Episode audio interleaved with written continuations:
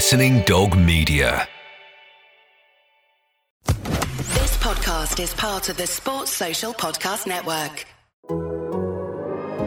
The Athletic.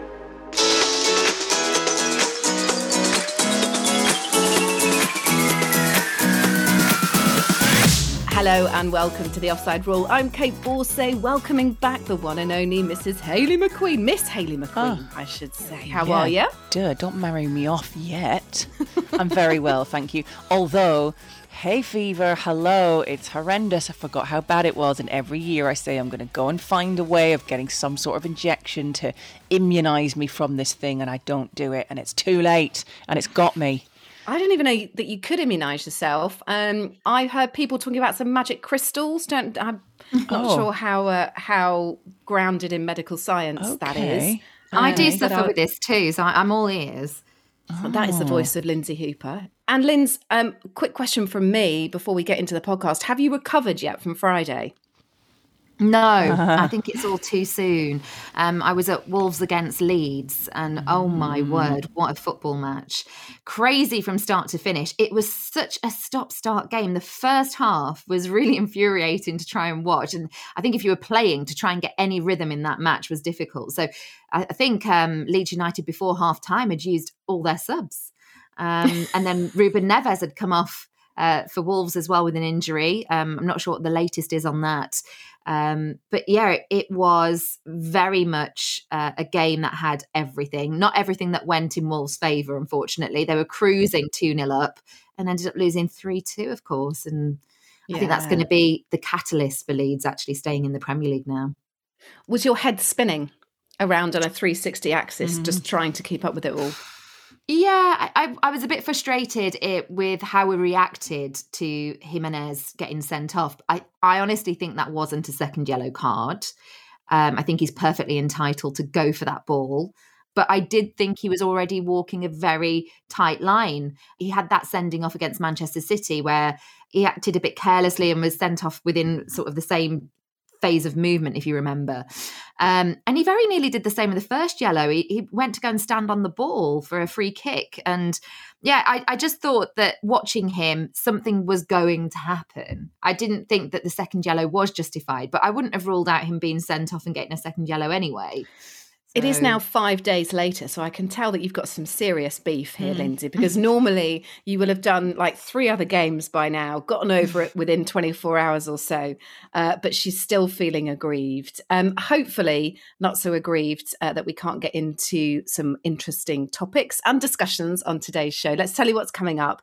We're going to be discussing the bane of our lives as broadcasters. This is where I need to bring you two into it because both Hayley and Lynsey, you'll be pronouncing these names much more regularly than I. play Player pronunciations, of course, the ones that no one can agree with, or the ones that hilariously have evolved into different names, different mm. pronunciations over time. I'm sure a few spring to mind, but we'll be getting into that later on. And inspired by Aubameyang, we're talking transfers that have worked out for all parties. There you go, pleasant business on both sides. But first, let's discuss the Renaissance man, as Joe Cole described him, David Moyes.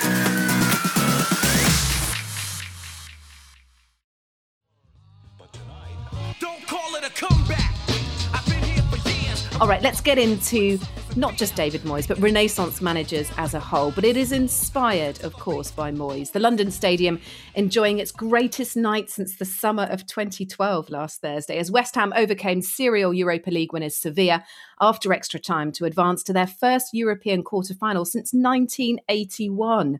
It's another chapter, isn't it, in the redemption of David Moyes, once ridiculed and written off after unsuccessful spells at Manchester United and a first spell in charge at West Ham. This time, though, he's excelled, taking the Hammers from a point above the relegation zone in 2019 to the last eight of the Europa League in 2022. So we'll talk about David Moyes in just a minute and other Renaissance managers that are enjoying particular success at the moment in football. Um, first of all, though, Europa League. Let's just uh, address this one. Pretty significant, of course, for West Ham. Lynsey, do you think they've got a realistic chance of walking away with it? Oh, what I would say is that we're always told when you get European football and you're one of the clubs that's outside that usual top six that we're always banging on about. It's a huge ask to be able to continue to perform well in the Premier League, to have cup runs, and to factor in the Europa League matches and that schedule and the travel involved with that. When you look at the squads in comparison to others, if we take a Chelsea squad, a Man City squad, they effectively have two teams there that they can field and they can rotate. It is a luxury that Thomas Tuchel, Pep Guardiola, Jurgen Klopp all enjoy. And then teams like West Ham with David Moyes in charge do not have that luxury. I mean, he struggles for a striker full stop, let alone a backup one to try and rotate. So his squad depth and the way that he's managed this, I think should absolutely be applauded. I think it's huge credit to him that he's managed to get so much out of this team. They went on a pretty good run as well, didn't they, in the cup competition? And they're still there fighting potentially for a top four spot. And a few seasons ago, when Wolves finished seventh and we went to the quarterfinals of the Europa League, which I, have mentioned a few times, um, it was a brilliant season. And I thought that was great. And West Ham have, have absolutely exceeded that. So first of all, I would say let's not take anything away from them. Do I think they're going to win the Europa League? No, I don't. Because it's only Kait because and I mean they've knocked out one of the biggest hitters, Sevilla, who have won this repeat. They've been repeated winners um, of this competition. So I, I, don't want to take them lightly. I just think there's some huge teams in the Europa yeah. League right now, and even when you look at the Europa League conference, there are some yeah. big teams left in that. So I don't think they will win. So next up for West Ham, you've got Lyon, tenth in Liga, but they are a different team in the Europa League. They've won six and drawn two of their eight games this season. Um, if they do get beyond Lyon, they could face the winners of uh, Eintracht Frankfurt versus Barcelona in the semi-finals, and that's Ooh. where, of course, potentially um, the mm. big hmm. challenges, particularly as Barcelona are enjoying something of a renaissance at the moment themselves. Um, Hayley, have you got high hopes uh, for West Ham? It is, it is always a jump, isn't it, realistically, when you get a side. You know, it happened to Middlesbrough, to Fulham, Wolves, as Lynsey said, when you have a side that isn't doesn't have a rich history in European football and they find themselves up there and in the mix you just wonder, don't you, with where I guess West Ham and Tottenham are in the table and battling for fourth spot, and just how bruising the defeat was to to Spurs at the weekend. I was with Bianca Westwood this week, and she was absolutely gutted, and she was worried about how that was going to sort of affect things and whether you know that would give them, you know. Uh, take the confidence away at the moment because they were absolutely riding high with with everything they've got, and I just think Barcelona need it more, don't they? They're not going to win anything this season in terms of um, the league. Um, yeah, they'll qualify for Champions League football, um, but in La Liga, I think they're currently sitting third as it stands, with Real Madrid uh, atop, who will uh, win win the title. Sevilla are ahead of um, Barcelona as it stands, but I just think Barcelona will be hell bent on winning something. Uh, they'll be absolutely gutted that it's not the Champions League, but they're, they're going to need something out of this, aren't they? Rangers are just in there, just having a little bit of a journey and, and riding their luck, I think, um, because West Ham could meet Rangers, couldn't they? If, if if they both get to the final, I had noticed that they take. That's the final Hayley wants. Yes, Leipzig, Atalanta. Although, so just, according to Hayley, neither mm-hmm. of them are going to get there. They're, they're, to be honest, they're they're not. They are not. Neither of them are I dare I say neither of them are good enough. Oh, I feel terrible. I, I, I, just think West Ham have been a little bit lucky in this competition. I know they had that really special night at the London Stadium, and tell you what, they've got the stadium to do it in now, haven't they? You, mm. you know, that mm. European game just kind of lit. You're like, okay, finally, do you feel like you're at you're at home? Does this finally feel like this is West Ham's home? Because it was a pretty special evening as well. In terms of David Moyes, Lynsey, uh, and we'll branch this out into Renaissance managers now, is this a case of quality shining through with the right opportunity and the right setup behind him? Um, I mean, he he sort of aged rapidly, didn't he, after the Manchester United job? Um, I'm not going to be then, saying that. and then he went abroad, and then he went for a first stint at West Ham as well. I mean, I mean, he yeah, he looks pretty different to how he did 10 years ago, but then most of us do, I suppose. But is this a case now of us seeing David Moyes utilize his talents? Is this quality shining through? I don't think there are many managers that go from appointment to appointment to appointment and do a sterling job in every one of them. There aren't many, are there? That have got Apart that sort from of record. If you talk to Jose Mourinho, who's done a great job in every appointment, of course. According I think to him, fans yeah. would would hmm. would disagree, but it's such a difficult thing, I think, when you have a high pressure job like a football manager to consistently perform. Now, clearly, David Moyes had found his fit at Everton. And I do think that there are managers that fit with clubs and it's just a, a, match made in heaven. You know, sometimes those happen. But I, I also think there are so many of these Renaissance men that we can talk about, and we've got some other examples that that go hiding for some appointments and then suddenly come back out again for other ones. I don't think that's unusual in football. I think it's probably to do with the pressure of the job and then actually a bit of time away and then coming back. It would be interesting to do that comparison and statistics you know you've got managers that that have taken time away and decided to wait for the next appointment look at eddie howe who's now gone to newcastle he didn't take just any job um, even though he got offers in the interim period and he, he's doing pretty well at the minute that might prove to be a good call. I, I don't know. I don't know whether uh, the there would be stats that back that up, or whether just going from job to job to job is is just what you have to do. I I feel sometimes that's more about the money and less about mm. the hmm. job. Yeah. Um, okay. So that probably explains why we've got a few. Do, do, we think it's about what's expected of them when they go in? I think everyone thought that Man United was in a really healthy position, and a, but a lot was still expected of David Moyes because of how he'd done at Everton, because of the backing of Sir Alex Ferguson. Whereas at West Ham, it was a bit of an underwhelming appointment. I'd, I'd have to say. I think they thought, mm. oh, we'll just go back to something familiar to fill a gap until we maybe find somebody that's going to set us alight. And he just went about his business quite quietly, didn't he, without the criticism because did we really expect him to be doing, you know, uh, making great waves at West Ham? Probably not. And you do have owners as well that back some managers more than others. They give mm. them more money to spend. And it's just not, you know, not a fair comparison. Yeah sometimes it works sometimes all parties gel and they've all got the same mission statement and at other times fractures appear. Um, i think at manchester united david moyes and, and, and, and, and i've long said this who wants to be the guy who follows sir alex ferguson? It's an impossible situation to be in and you know for me it was never going to work. It was all it was always going to be 10 times more difficult. Um, hayley what about other renaissance managers? Is there anyone else that you can think of who is enjoying um, or has enjoyed um, a bit of a renaissance after perhaps not such a positive period. I'm just thinking, let's let's look at the current England manager, Gareth Southgate. He was one that sprung to mind because I remember when, you know, things weren't going great at Middlesbrough. He left; they were they were relegated, and he then went on to manage the under 21s. Sort of near the end of his tenure, all went a bit wrong at the European Championships back in 2015. England finished bottom of their group, by the way. They were knocked out of the competition. He did get his chance by luck uh, purely or by accident because of Sam Allardyce. Um, but I think when he left Middlesbrough, people right, okay, he's not suited to club football. This this is this is hmm. clearly mm. not where he fits. He then took a step down or a side step, you'd have to say, to go and work with the under 21s. Yeah.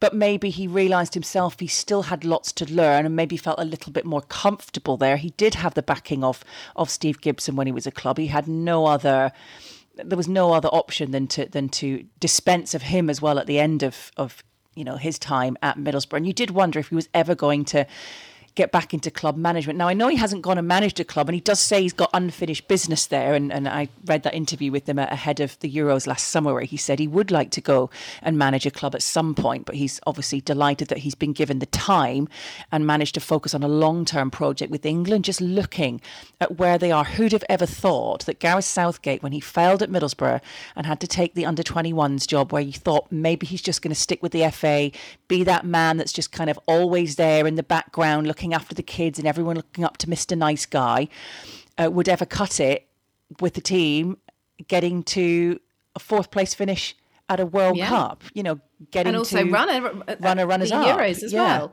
And the England team has been through such such a torrid time when it comes to mm. getting the getting the most out of the players. This kind of you know sea of talent, but no one could ever bind them together to mm. to sort of replicate club form for country form. Um, and he's done that. So fair yeah. play to him. That, and that that was why taking on somebody who knows about the youth system and understands the current players that they have coming through and still has relationships. That's the most important thing. He still has really strong relationships with, with those at under 21 level and the former coaches and is very much on top of that. And he has the time to do that as well. So mm. there you go. I, am just going to say big up Gareth Southgate. Lynsey, anyone spring to mind for you? Well, both of my examples either have a link to David Moyes or to West Ham. Um, and that's pure fluke. But you mentioned, Kait, about nobody wanting to be the person coming in after Sir Alex Ferguson. I think that was the case as well. And I, this is why I think there's a, a likeness to Moyes in this in this scenario for Unai Emery because he came in after Arsene Wenger, but he's gone on to show. I mean, look at Villarreal right now in the Champions League, beating Juventus 3 0. He was a serial winner before with Sevilla. I mean, he actually won the Europa League for fun, this manager.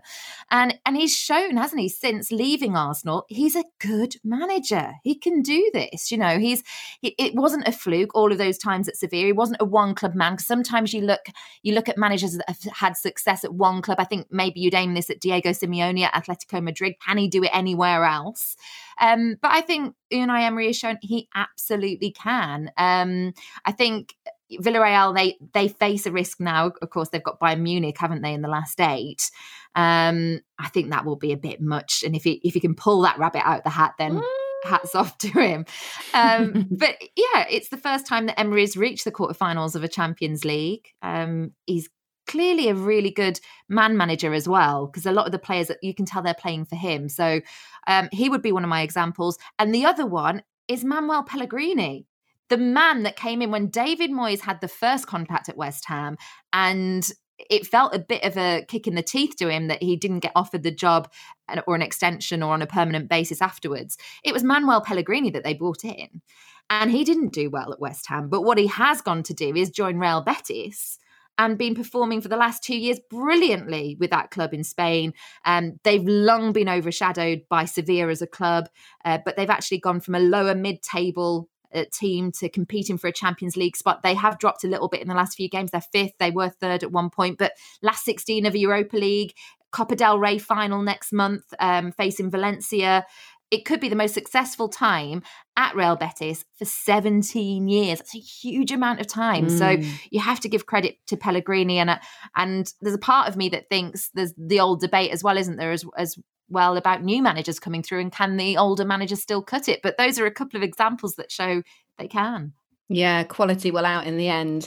Um, not so much a manager, although you could credit him with this. The renaissance that Barcelona's going through at the moment, at this point in time, um, after having well, after being in huge amounts of debt, having to offload players, um, and we'll mention this again uh, in a little while, but going to Real Madrid on Sunday evening with a record of five successive defeats in the Clasico and then winning 4 0. I mean, there's, there's 15 points as we record this between the both sides. Um, if that doesn't smell like a renaissance, then I don't know what does. And, and I think Xavi is the key here. Of course, he's returning to Barcelona, isn't he? He played there for so long. He's an absolute legend.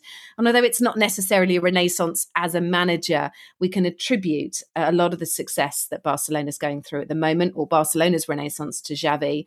And in terms of players, you know, gone is Messi and the raft of players that they couldn't afford. In, in comes Aubameyang, albeit for less wages than he's on at Arsenal as a temporary thing. Ferran Torres, his fees being paid to City in delayed instalments. Adama Traore arriving on loan from Wolves. Dani Alves rejoining the club after so much success. So, uh, really canny moves from Xavi, who is himself bringing about a bit of a Barcelona renaissance at the moment.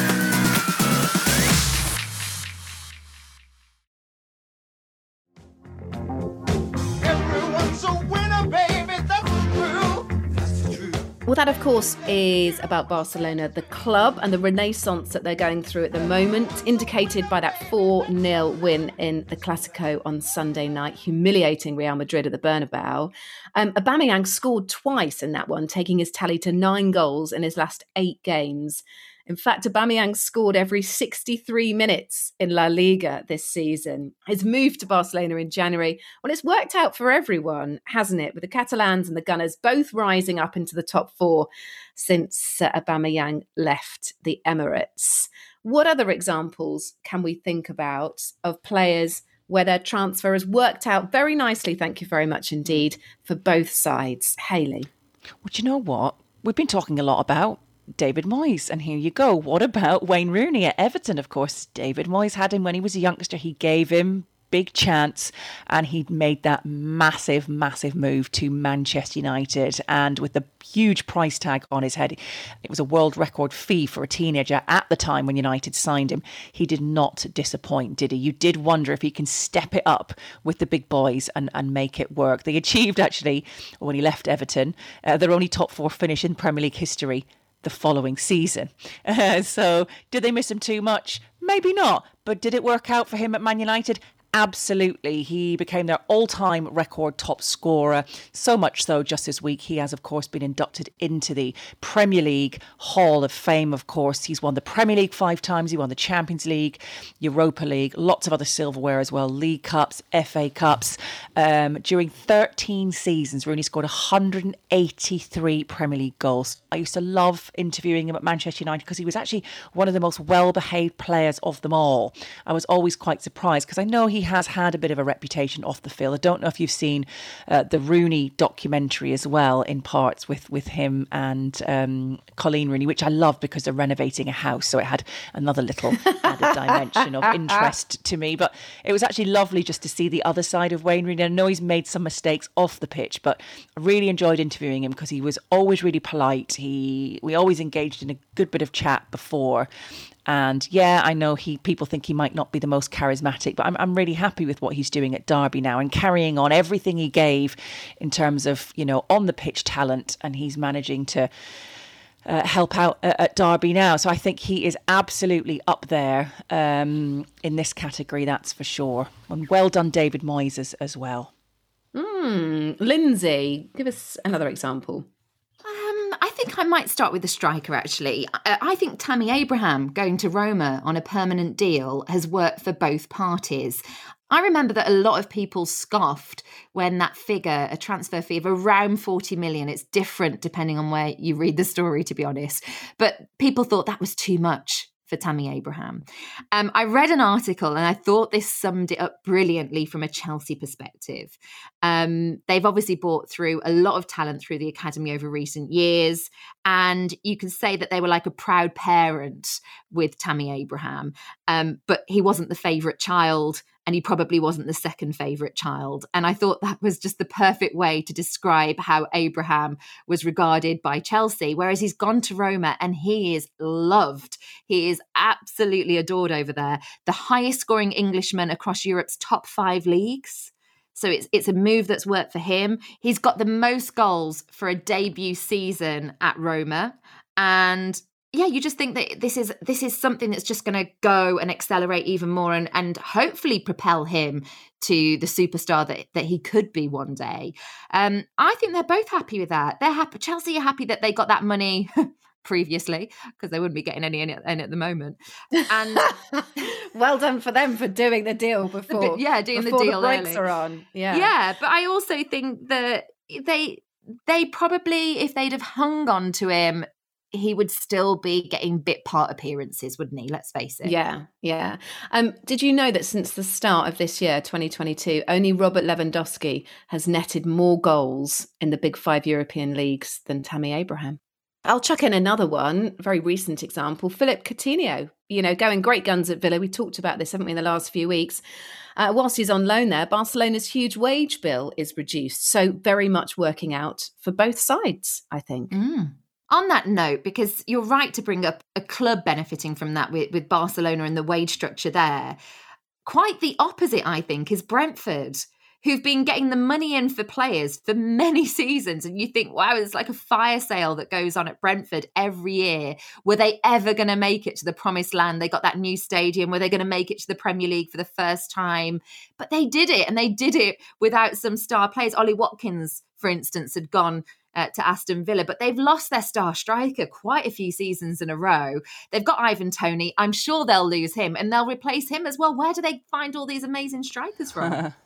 I'm going to chip in with uh, the relationship between Liverpool and Southampton and the fact that actually, I mean, I know Southampton are having a rubbish March so far, but generally it's worked out pretty well. Them offloading expensive, talented players um, to Liverpool uh, more often than not. And it's worked out very nicely. Thank you very much. I'd argue it's maybe worked out better for Liverpool. But... possibly, but you know, Southampton is still a Premier League team, and there have been times, Lynsey, uh, when that has been very much up for debate. Um, the two sort of most recent examples, I suppose, Virgil van Dijk and uh, Sadio Mane, uh, they've been the most profitable. Mane joined in 2016, Van Dijk in 2018. Uh, Mane cost 34 mil. Uh, Virgil cost 75 million. And they've both gone on to win the Premier League and the Champions League. Mane's the Golden Boot winner. Van Dijk's had PFA Player of the Year. And Southampton have benefited from that money um, to some extent and are still a Premier League side. We can go back, you know, further as well. Players like Dejan Lovren and Adam Lallana as well. If you go back even further between this Luke mega Shaw. relationship, Going to, I Uh, know that's not Liverpool, but I'm just thinking of all the players that, like, you know, Northwest, Theo Walcott. Northwest, wasn't it? yes, Yeah, Theo Walcott. if you go back and- over a decade, Crouchy Mm. even. Um, um, but yeah, certainly, I think overall that's worked out very well, hasn't it? The transfers between Southampton and Liverpool. Um, That was down to their one? academy, though, and and Yes. the players that they were churning out. And I do wonder now about about Southampton. Has that era now ended? They're having to rely on bringing in other players from academies. So they've got Breuer at the moment. They've got Livramento. They've got a lot to thank Chelsea for right now. So um, I, I would think that that's an area that Southampton need to to try and get back up to where it was. Um, in order yeah, to but also also canny signings. If you look at at Van Dijk, he wasn't an academy player, was he? He came, he was at Celtic, wasn't he, before he went to Southampton Mm-hmm. um, and then on to Liverpool. So th- there has also been a canny buying strategy there as well. Mm. Oh, I have got links between Liverpool and Manchester City in actual fact, and, and deals benefiting both sides.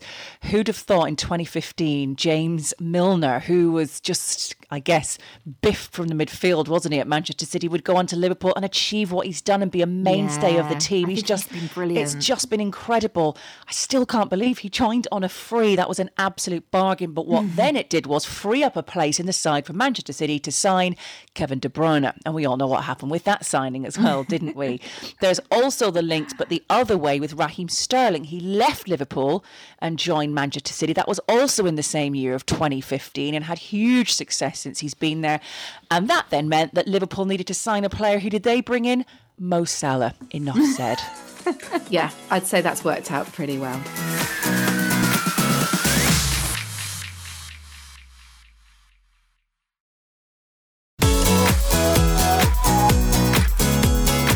Is the Offside Rule with myself, Kait Borsay, Lynsey Hooper, and Hayley McQueen. Don't forget to check out the Athletic Women's Football podcast this week as well. Myself and Lynsey are joined by former Lioness and pundit extraordinaire Sue Smith as we chew over the FA Cup action. That's the Athletic Women's Football podcast out on your favourite podcasting platform right now. Tell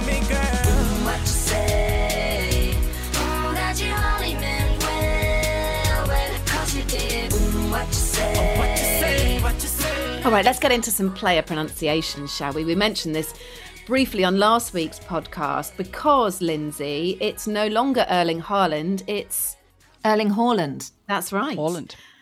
Uh, so everyone get your chops around that one. Um, and it happens sometimes, doesn't it? Either a player arrives in the Premier League, maybe we don't know too much about them, and we realise after a few months uh, that we've been pronouncing their name wrong for ages. Can I can I interject and say, um, on behalf of all of my colleagues at the Premier League, that there is a open day at the start of every season. Now I've attended these, and one of the things is you get the shots for when players line up. So when you see the fancy Sky Sports graphics and the players look to camera uh, when you get the lineups, we do they all do the of that. turn and stuff. They yeah. do a turn and they do a little bit of a piece to camera sometimes, celebration, all that sort of stuff.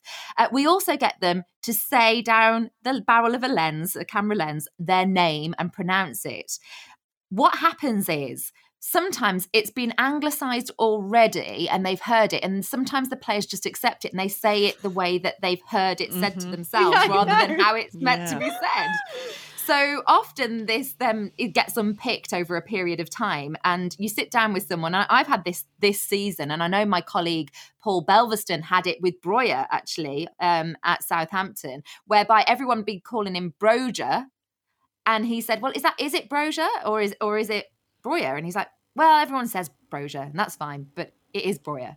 so it's like, well, we'll call you Breuer. But it then, isn't fine that then, is it? Yes, That is yes. what your name is. So I do so always many wonder what the- these examples. it's it's what their parents think. They've uh, just- quite often it's obviously the surname, but Mrs. Messi probably wants to know that her child is called Lionel, like she named him, not Lionel, like she didn't name him. Or was it Lionel because he was named after Lionel Richie? it's It's so confusing. yes. I know. So there is that. Um, If only that was a true story, that would be Um, brilliant. what other examples? I, I'm trying to remember who it is, but there is another famous example, Lens, of someone having given their barrel their name down the barrel of the lens, and then it's changed halfway into the season because they've admitted that they just repeated what they'd heard other people call them rather than what their actual name is, which which just fries my brain completely. Just just give us your actual name. I suppose I've had that a few times, and, and one that springs to mind is Hector Bellerin, who we'd called Hector Bellerin, Bellerin. for years and years. And I- I'd interviewed Hector quite a few times, and I think it was about the fourth time. I just, oh, can I just check? Because one of my colleagues who works for Premier League World said in Spanish that would be Bellerin. so I said, Yes. "Is it Bellerin?" He said, "Yes, it is." oh. But then is it Hector or Hector? oh yeah, oh gosh, Who that's knows? another question Who knows? altogether. Yeah.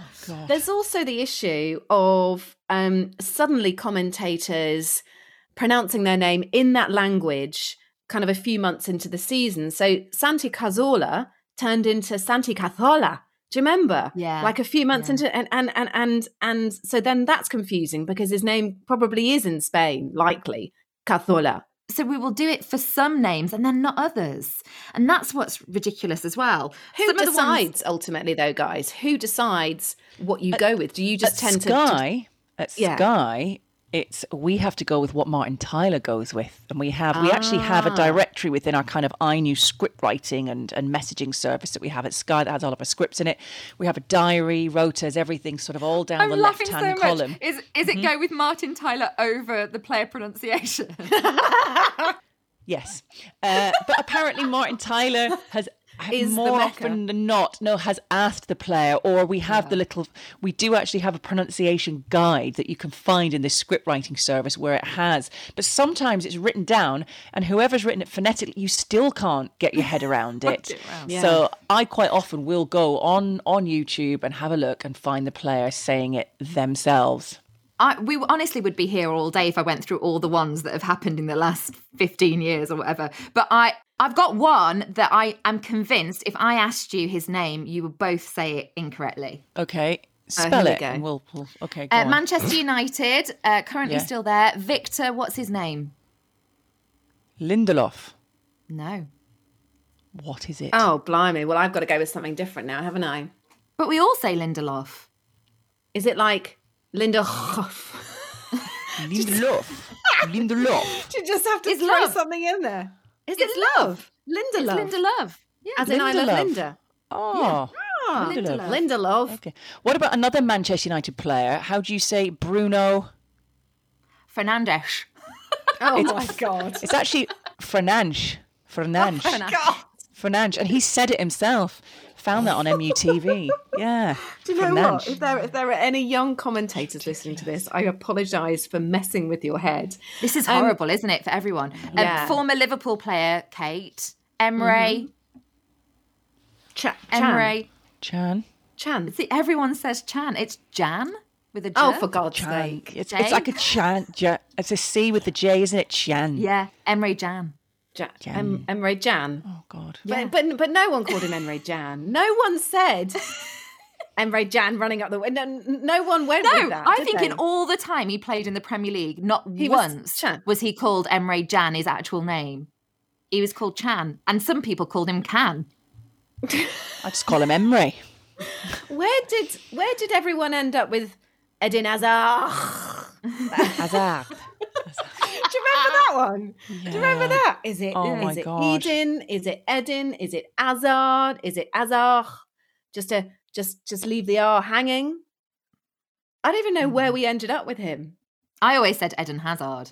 You know, sometimes if I don't know how to pronounce a name, norm- normally, obviously, Premier League, Championship, whatever, fine. But I have before when I have seen a script and absolutely not had a clue about the name, but kind of kn- knew he was a centre half. I'll be like, oh, and the uh, skillful centre half and just not use his name, just describe his position or oh the uh, you know the number the number ten, the number seven. Yeah, and or just, uh, just- hope or just until I figured it quickly as you out.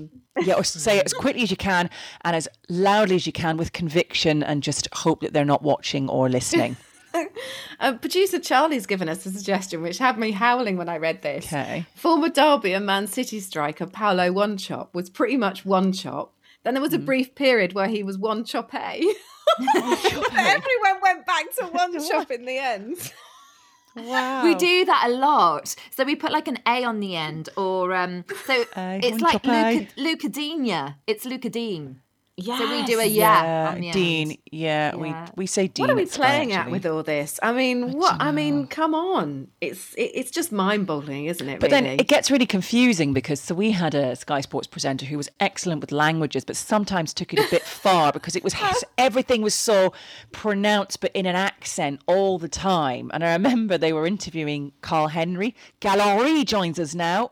Sorry. no, no, no, no, no. He's English. I English, had a love. little laugh. Yeah. So yeah, I've had a few of Oh, I those before, and it's like that. the camp, the camp now, the Camp Nou, the new Yeah. camp. What is You it? You said earlier, you said Bernabeu, oh and it's Bern- Bernabeu. Bernabeu. I know it's Bernabeu. I- I, I know it's know, but- Bernabeu, but it sounds silly because it just does. to me it doesn't sound right. But if I was It's in gonna be Spotify Spain, now, isn't it? I know. This is going to be an extended podcast. well, it's like you this know we say like Atletico Madrid, it's Atleti, Atletico. Athletic, yes. Atletico. Yes. Oh, worse ah. though, and this is not a pronunciation thing, but this has to be my biggest gripe. It's Sporting Club de Portugal, not Sporting Lisbon. That isn't even a club. yeah, that is That's not a true. club. That's true. Sporting Lisbon Well- doesn't exist. But it's also like if you say oh Madrid, well Madrid who? It's Real Madrid. That's like saying Manchester, isn't it? that bothers me as well. Um, Marc Guéhi, who's Oh in, yeah, Gay. yeah. gay. Well, this is it. This is it. Uh, people still haven't worked it out. Is it Gurhey? Is it Gooey? Is it Gay? Because honest to God, you can find Gway? many Gway? different examples. I've Uh, gone of the gay. I, I Palace spoke about him yesterday. Well, I um I can't remember when I last looked at this. Um, I think it might have been for a previous podcast, and I think I went with Gurhey. But I mean, Okay. he's he's he's sort of from France originally, I think, or his parentage is French, isn't it? So that's that just throws throws another difficulty into it. Uh, even Mourinho. Do you remember when everyone went through Mourinho? Tried to doing it the, the Portuguese Even Jose. way. People still yeah, call him Jose, Jose, yeah, Jose. exactly, yeah, exactly. Uh, look, we could go on for hours. Um, does anyone else have any other favourites before we? I uh, think move on people want to get involved with this because we can't we can't cover all of them, and this is where it's brilliant to see our socials light up and see what people have got here. So Yeah. at Offside Rule Pod, um, get in touch with us and let us know the ones that really get to you. I'm going to finish off by saying it's Kevin De Bruyne. It's not Bruyne. De Bruyne. Oh God. Okay. It's Kevin De Stop. Bruyne. I'll ask Bruyne. Martin Linz. I'll ask Martin. Bruyne. Yeah. Yes, yeah. Although, yeah, Hayley's got to consult the oracle that is Martin Tyler before anything is allowed on air. Uh, there we go. Player pronunciations. Let us know what you think at Offside Rule Pod. Get in touch.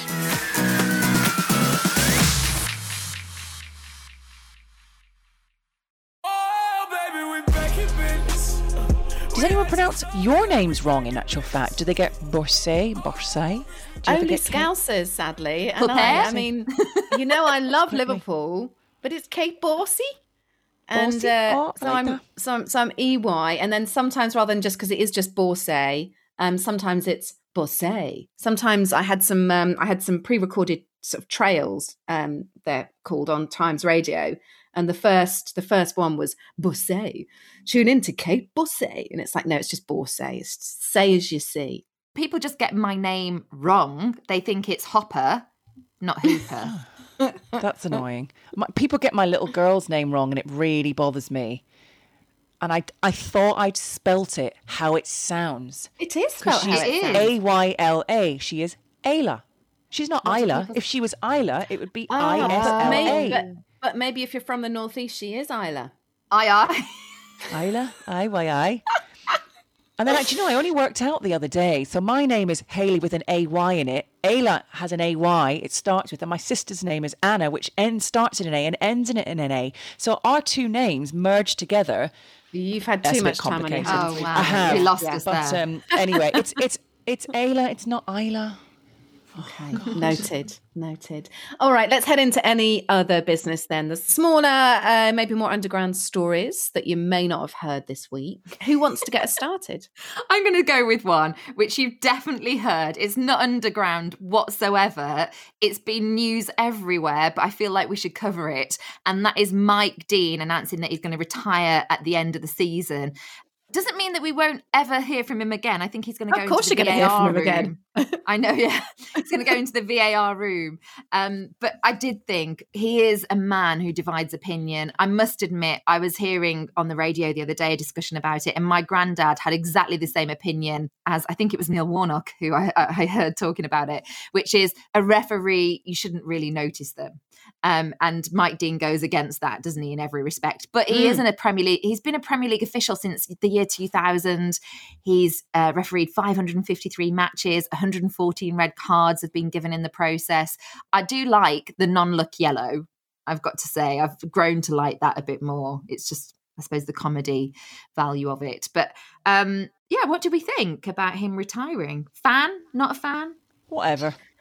Open yeah, up the way I, I, for I a- mean, I, I mean, it, I. I guess he's going to go into punditry, isn't he? And and, and it's it's always interesting to hear the point from a from a former professional. I suppose the game moves on, doesn't it? So much that sometimes you're in danger of sort of being slightly out of date, or just people getting kind of sick of the sight of you.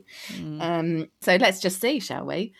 Let's give you this one. Uh, uh, you know, again, not underground at all, but now the mayor of Manchester, Andy Burnham's, weighed into this. Oh, this yeah. is the FA Cup semi-final for furore. Manchester City set to face Liverpool at Wembley, and there's no blooming direct trains to London from. Manchester and Merseyside um, because it's scheduled over the Easter weekend. This isn't the first time it's happened, but you'll have kind of travelling support of 50, 60,000 fans, really. How on earth are they going to get there over the Easter weekend? Andy Burnham, man of the people, has written to the Football Association to demand the game is moved. Can you do your breaking news, Hayley? Breaking news. Ruben Neves, who I was saying earlier, I'm wondering about the injury. Oh, the injury. Out until May with oh, an MCL knee injury. Oh, that's that's bad. Bless him. Well, that's Sorry, actually Linz. ruined my day now. Actually, ruined That- I think that's ruined your season. To be fair, not just your Yes, day. uh, some breaking news Oh, on any other business. Um, Hayley, what have you got? Well, I am going to watch England Switzerland at the weekend. Uh, it's really good because they're raising money and awareness for Alzheimer's and Dementia Care UK. So they're the official Awesome. charity partner of the FA. It's really good actually. So Geoff Hurst has sat down uh, with a few of the current England players and had a little bit of a chat to tell them about how it's affected his family and I guess just to make people aware of as well some of the problems with heading the ball and what that has caused or what it's believed to have caused and just making them a little bit more aware. And when you're actually sitting face to face with somebody who's either got it experienced it having lived with it ben chilwell opened up and said his granddad had lived with um, dementia and had the illness uh, for a decade and he'd seen firsthand how that really affected him. So he sat down with quite a few players and that's going to form a bit of a feature heading into that. But yeah they've invited lots of special guests lots of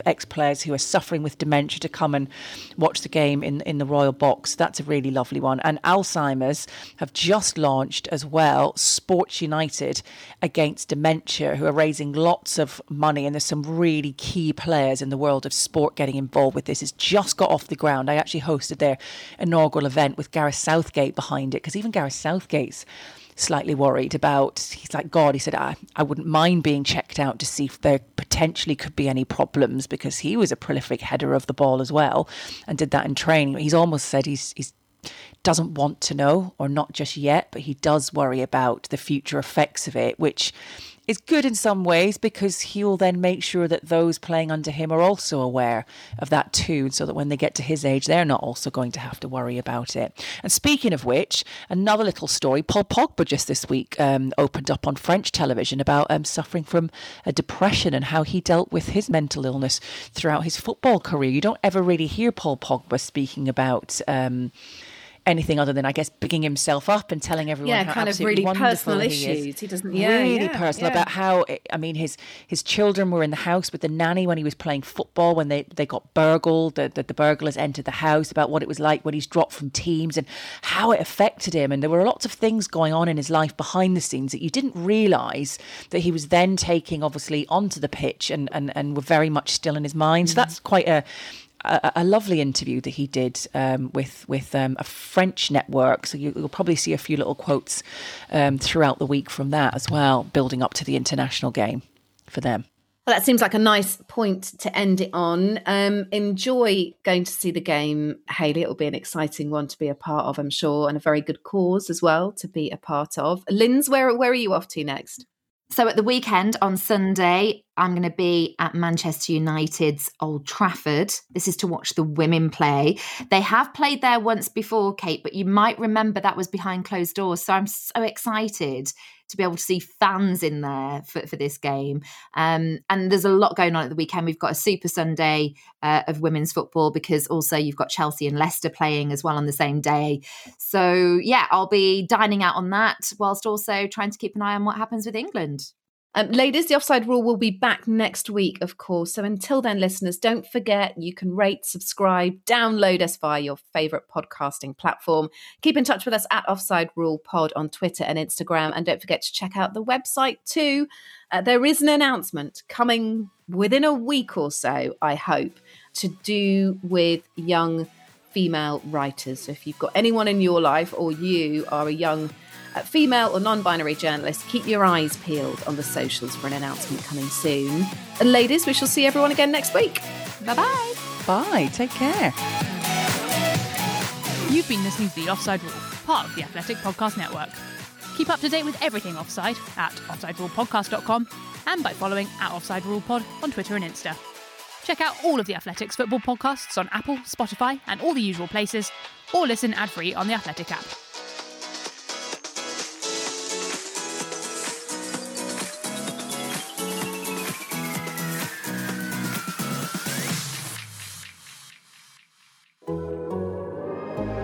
Athletic. Sports Social Podcast Network.